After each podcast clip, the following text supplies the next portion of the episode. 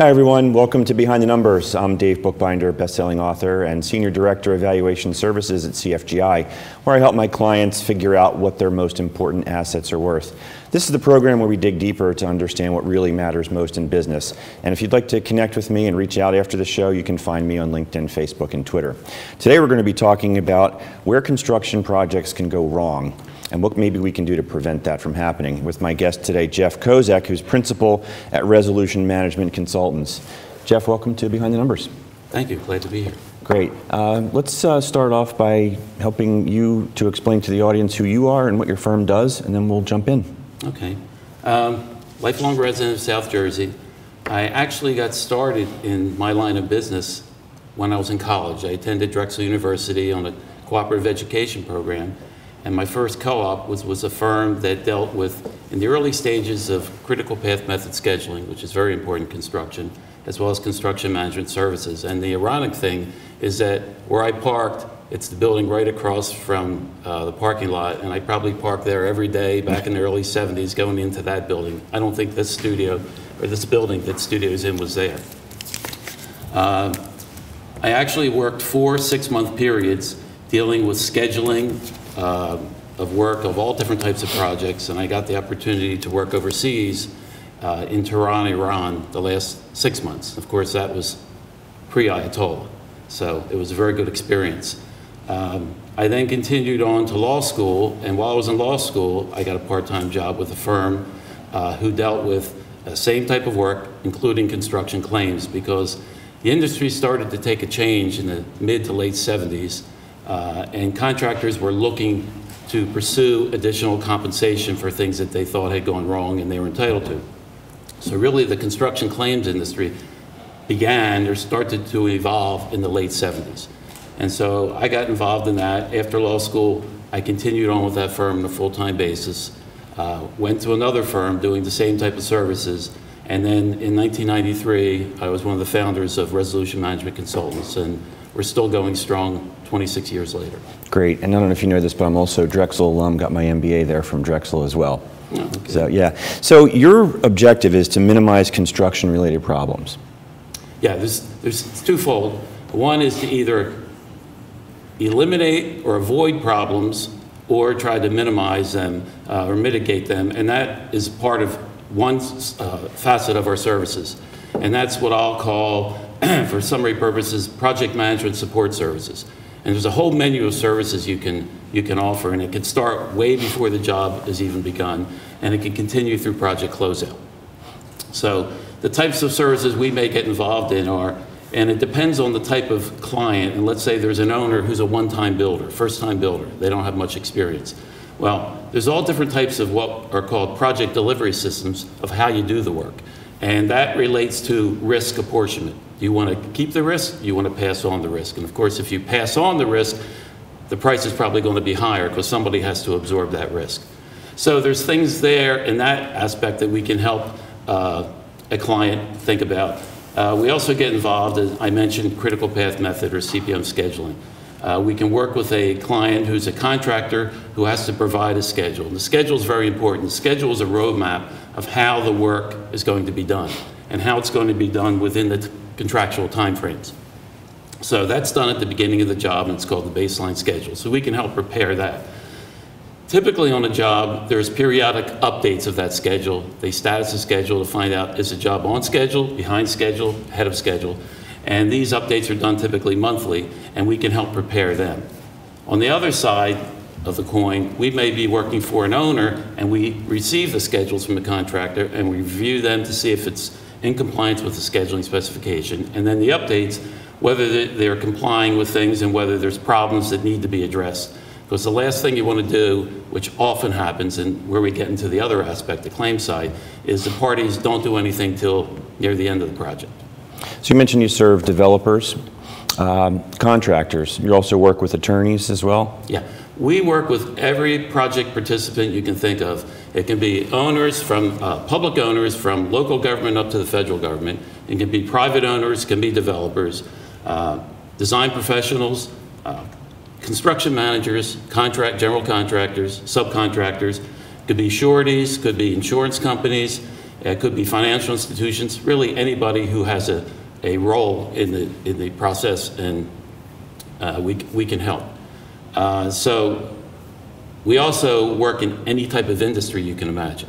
Uh, It can be horizontal construction, like commercial, it can be vertical, I'm sorry, vertical construction, like uh, commercial, or horizontal construction, like transportation.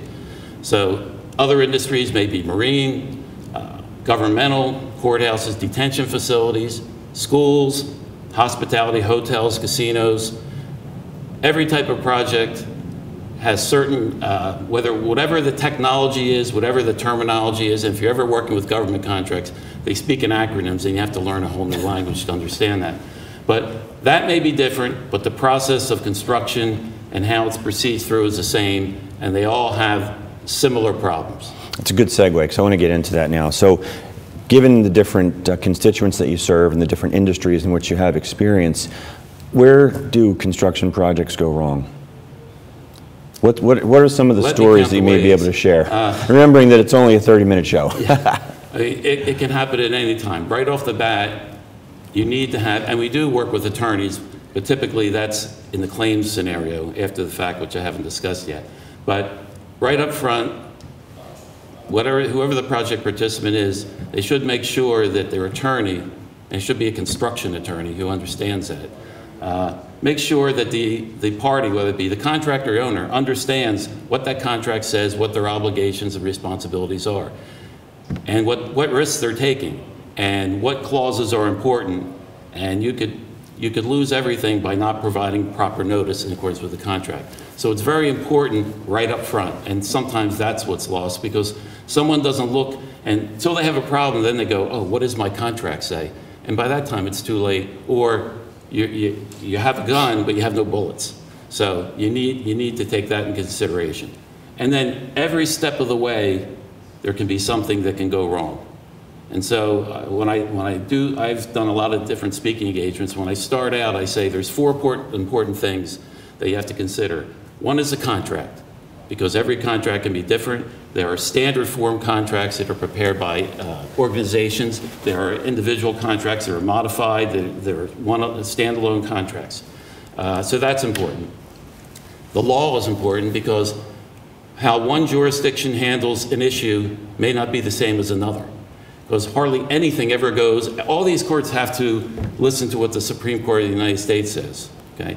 But I think the only case that I can recall that's ever talked about is a 1918 case called Spearin versus US, and dealing with construction. So those cases never get up there. So if you're working in, whether it be in Pennsylvania or Maryland or New Jersey or dealing with the federal government, they may handle the same issue differently in terms of what case precedent is. So that's again where the attorney, attorney can come in handy and, and address that. The other area is the facts. And the problem is sometimes people don't like to write things down. And when you have people on site, maybe your superintendent is great in terms of knowing how to, to build the job. But the last thing they want to do is take time documenting things. And a lot of the parties don't understand the importance of documentation because nothing is better after the fact when you're in a claim than knowing that you have contemporaneous documentation. That's much better than somebody two, three, eight years later trying to remember what they did on a particular day. It's almost impossible. Oh, it is impossible. So, so, so that's very important, the facts, because you could have the same situation, different fact pattern, you're going to get a different result. They're all tangible things, though, that you can, you can get a handle on and, and deal, and try to deal with. The last item is the intangible one, and that's people. Because if you don't have good people on the job, you're going to have problems. Now, there are plenty of projects that we don't get involved in that get resolved, whether they get on time, on budget. You'll see everybody's resume says every job I did was on budget and on time. You say, okay, I take that with a grain of salt. But they get done, and problems happen on every job, but reasonable minds can, can agree and, and resolve things. We see a lot of the projects that we get involved in in the claim side is because there aren't two sets, there aren't reasonable people on both sides for various reasons. Yeah, on time and on budget should be table stakes. But before we dive into that, because we only have a few minutes left in this segment, for the folks who are watching and listening, if they want to learn more about you, how can they contact you? Well, you can contact me uh, Telephone 856 985 5000. We also have a, a toll number, toll free number uh, 800 uh, 390 8800. Uh, you can reach me by um, email j.kozek at resmanagement. That's resmgt.com. Uh, you can go on our website, www.resmgt.com. We're also on Facebook, Twitter, and LinkedIn. Lots of ways to contact you. So you're talking about people and the need for reasonableness, um, cool heads. We only have probably about 90 seconds or so, I think, in this first segment. But touch on that just a little bit more about particular agendas and how do you bring out that reasonableness in people who may otherwise be inclined to perhaps get their back up in these kinds of circumstances? Well, it, it sometimes it depends on who the client is. In government contracts, typically they're, they're fair, they're not one sided. And quite frankly, with a public contract, it's not their money. It's our money, but it's not coming right at directly out of their pocket. So they're more agreeable to deal with things and to be fair and equitable. Uh, that doesn't mean they don't come out with decisions that are not, but you're dealing with that type of person who has no, no skin in the game. There are other parties that might be, for instance, I'll make up a, a hypothetical. You might have a contractor who has a project manager whose bonus is dependent on the profitability of that job, and he needs to recover this money on the claim to get a, a nice bonus. So I'm not saying that he doesn't have a legitimate gripe for whatever he's complaining, but you have to look at it with, with a grain of salt as to why is he you know, presenting this? Is it for his own agenda or not? And sometimes on both sides, whether it be subcontractor, contractor, contractor, owner, owner, design professional, the decision makers are initially relying on their people, and their people see it one way, and it's usually shaded towards their favor. And many times, the business deciders, uh, you know, the owners, the owner and the, and the head of the contracting firm find out whether we get involved or, or the attorney gets involved that their case isn't quite as good as they thought it was. And so therefore they have to lower their expectations. And that's very tough because they've already decided, some of them, what I'm going to do with that money when I recover it. And one of the first things we always look at is says, your claim is $5 million. And we're looking at what you're claiming as damages. And even if you're right from a liability standpoint, that claim's not worth more than $2.5 million. So that's where we're going to start from. So that's a tough, tough thing to take because you're already, you've been told by your people. And then trying to get those people to understand why it's not what they think it is, you have to win them over. Right. We're going to have to take a quick break here, so don't go anywhere, Jeff. You don't go anywhere either. We'll be right back on Behind the Numbers after this quick commercial break.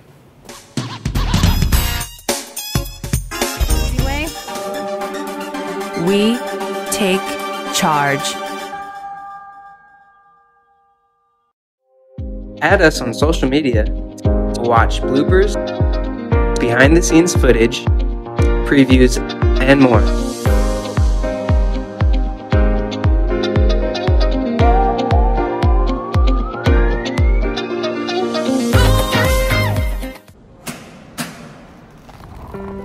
Work 13 hours a day, six days a week. So when I'm off the clock, I gotta get stuff done. So when I need a snack, I need something healthy, tasty, and easy to eat. Like wonderful pistachios without the shells. They're protein powered, delicious, and great on the go. And that's perfect for me. Thanks, Liz. A woman without a lot of time. Whether you're a gourmet cook or just want to eat like one, visit Rostelli Market Fresh, your home for the freshest, locally sourced ingredients to please everyone who loves great food. Our organic meats, quality seafood, and free range poultry are cut fresh to order. Chefs create culinary inspired prep foods made fresh every day, which pair nicely with our vast selection of fine wines and spirits. Choose from handmade pastas, artisan cheeses, organic produce, and grocery items, all from the finest purveyors. Rostelli Market Fresh, from our family to yours. RVN TV is a platform for people of any industry to share their story. Over 285,000 viewers are tuning in to RVN TV shows monthly. We guarantee a great experience that you'll be sharing with everyone you know while increasing your personal and company's brand awareness. But what Hi, everyone. Welcome back to Behind the Numbers. I'm Dave Bookbinder, and today we're talking about what can go wrong in a construction project, how to prevent it, and how to resolve it if it does, with uh, Jeff Kozek. So, Jeff, we covered a lot of territory in the first segment, so I want to cover even more in the second segment if we can. Um, let's start with the bid process. And when we were talking at the break, you had mentioned something about the idea that it's the lowest responsible party. And in my world, and, and frankly in a lot of other service worlds, whether it's uh, a painter or an auto mechanic, the lowest bid doesn't usually represent the best quality. Talk about the bid process in your space. Okay. I mentioned about project delivery systems, and the one that's the traditional method is design, bid, build. And that method is the design is basically complete. Uh, bids go out, it's a competitive bid process to the lowest and most you know, responsive, responsible bidder. So as long as the bidder has a, uh, doesn't have a lot of, you know, muddy, muddy the waters in his background and so on. If he comes out with the lowest bid, and typically uh, this happens on public contracts because you're looking for the, the lowest price to benefit the taxpayers, you're going to take that contractor.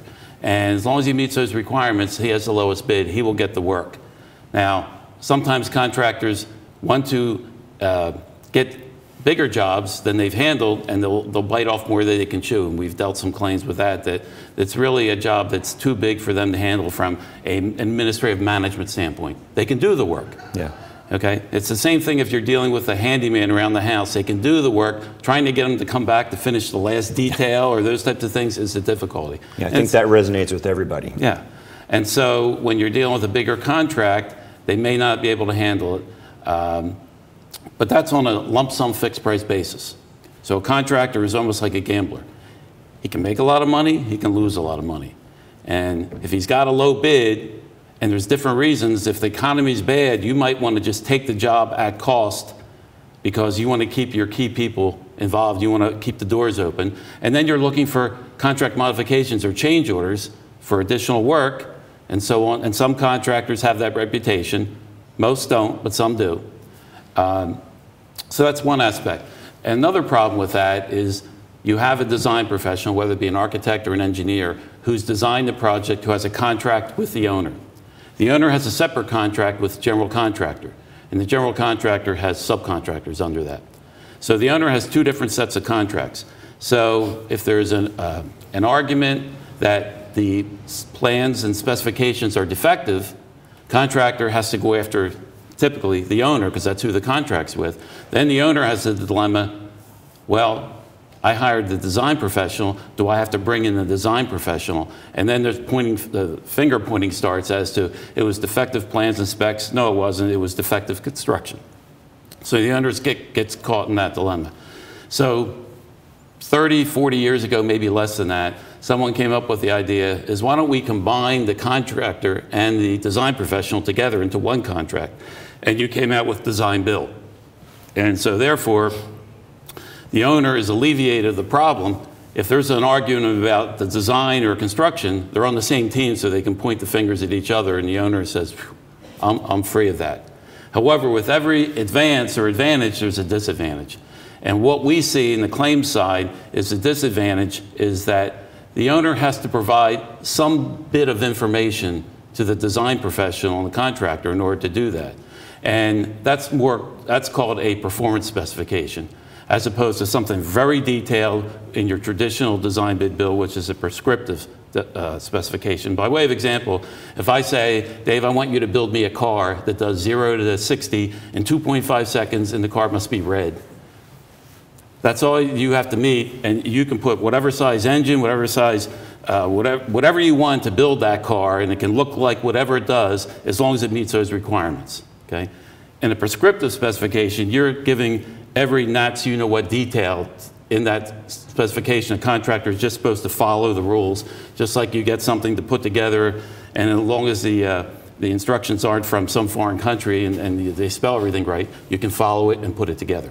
So these are called typically bridging documents that the owner provides some small percentage of information, design information, and then the design builder takes that and puts together what he believes the owner wants, and many times we see the owner goes, That's not what I want. And so there's a dispute there that's created because of this design build aspect. So there's always trade offs. Then there's other possibility, there's other things where it says, you know what, another way we can do things better is because the contractor who's going to build this finds that, hey, there's certain things that are not constructible the way you designed it. So the idea is let the contractor be involved early on with the designer so they can help and come up with a better project. So that's another method in order to get all the parties involved. And now they're going further with integrated project design, so on, where all the parties work together as a team. And in theory, that's great, and it has worked. But again, it's just like the partnering concept in construction that everybody's friendly and they sing kumbaya, but as soon as somebody tries to reach into the other person's pocket for their wallet, all of a sudden you get back to divisiveness. divisiveness. So, yeah. so let's talk a little bit about what happens when things go wrong. Uh, your, your, your company name is Resolution Management Consultants. Let's talk about the resolution process. Does it always wind up in a litigation scenario? No, no, it doesn't. And if you're in a claim situation, and typically where we get involved, the big dollar claims deal with two aspects delay or disruption. Okay. Time is money, and that's delay.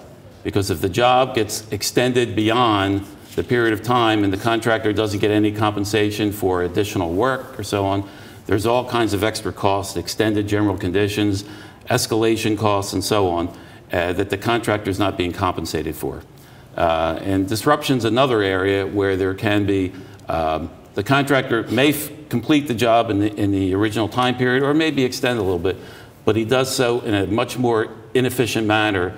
And for example, he may bid 10,000 hours and spends 13,000 hours to do the same scope of work. Well, he wants to recover those extra 3,000 hours because he was inefficient. It took him longer to do the same work. He has to establish why he did that, and that's really a loss of productivity. And that's, that's all labor hours. It could be dealing with equipment hours, so that can be a big number as well. So, whatever the case, and if we're involved on either helping try to uh, present a claim or an, a request for an equitable adjustment, or we're on the other side and we're representing an owner who has received one and we're looking at whether it has merit or not. It, it could go through different steps. The first step is negotiations between the parties directly. And sometimes that works, sometimes it doesn't. Typically, the contract will have some method of, of resolution, dispute resolution, and traditionally, if nothing's said, it's going to be litigation, and the parties may mention where, what jurisdiction, what venue they have to go into or they may opt for arbitration, which is enti- it's, it's entirely different in that you select one, depending on the size of the claim, one or maybe three arbitrators, and there's different methods of selecting them, and they act as the judge or jury. And typically, if you go into court, okay, you could have a civil trial, you could have a, a jury, or you could have a judge, and I always look at that as you could have 12 people who have no interest in construction and don't really know what you're talking about when you get technical, or you have one person, a judge, who has no interest in clogging up courtroom and doesn't really know what you're talking about. Judges hate construction cases. It's very paper intensive, takes a long time. And whatever the lawyers say, it'll take so many days to present my case, you probably can double that. Because lawyers, like consultants, like to talk. so, so the difference is so what they've come up with in the last, again, it could be all 15 years, is a process of mediation for construction cases. And parties agree on an individual an independent person could be a retired judge, an attorney, and they come in and they know very little about the case. And it, varies, but they may have each side write a 10 or 20 page paper on what the case is about. Now, this could be a job that went on for three years. So you're giving somebody 20 pages, it's like Cliff's Notes of what the job is. So he really doesn't understand all the details. And each one has their own side of what they're trying to promote. So then what happens is the parties get together and you could have a couple people, you could have 20 people. I've been in both. And the, arbit- the mediator decides, am I going to let each side do a dog and pony slideshow to present to the other side? And he may do that, may, may not. And then once that's done, parties go off to different areas, and the mediator shuttles back and forth and tries to take, let's say if the contractor is looking for 5 million, the owner says he's not entitled to anything, he's trying to tell the contractor, possibilities of what could happen and his case really isn't worth 5 million so he's trying to bring that number down then he goes and he talks with them and gets some points that he can come back to the owner and say you really owe this guy some money and try to get him up so they get to some happy medium and Sometimes that works, sometimes it doesn't. Usually it's only one or two days. And they always say the best decision, uh, if, if there's a, a reconciliation, the parties settle, it's, it's great if both sides are unhappy. That means the mediator did a good job. So that has come more into vogue. And even if you don't come to a decision in the mediation, it really promotes further discussions between the parties. And, and then you might have settlement. So whether it be negotiations or mediation, you're still in control. You can say yay or nay at any time. Once you get into arbitration, arbitration is almost always mandatory. So once you get into arbitration or litigation, you've taken it, it's, the control is outside of your hands. It's some third party who may or may not understand your case.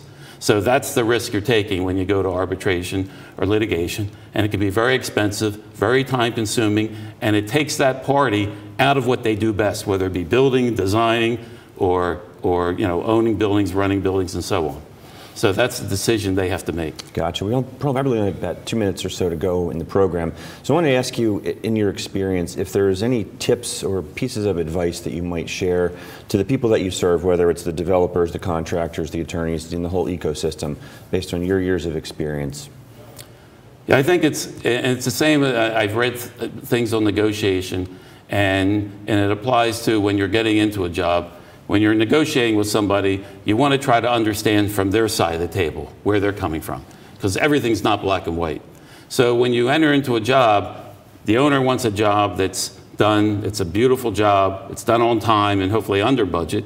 Okay, the design professional wants to have a good job, wants to have something in his portfolio to say, I did that, doesn't want to have any litigation. Uh, the contractor wants to have a good job that they can use in their website and also wants to make money. So there are some similar interests, but there are some competing interests. So don't go into it being naive about, about things. And so it starts off with a good contract.